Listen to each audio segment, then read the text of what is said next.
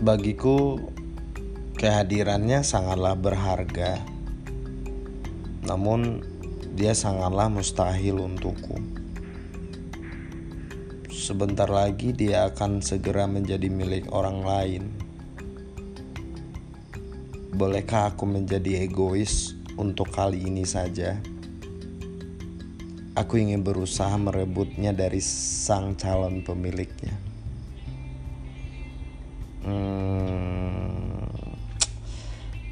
I'm so sorry about that. Jangan terlalu memaksakan keadaan. Dia mungkin memanglah sangat berharga untukmu saat ini. Tapi kau juga harus paham tentang garis takdir semesta.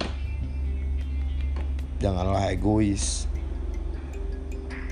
Ucapkan selamat kepada mereka.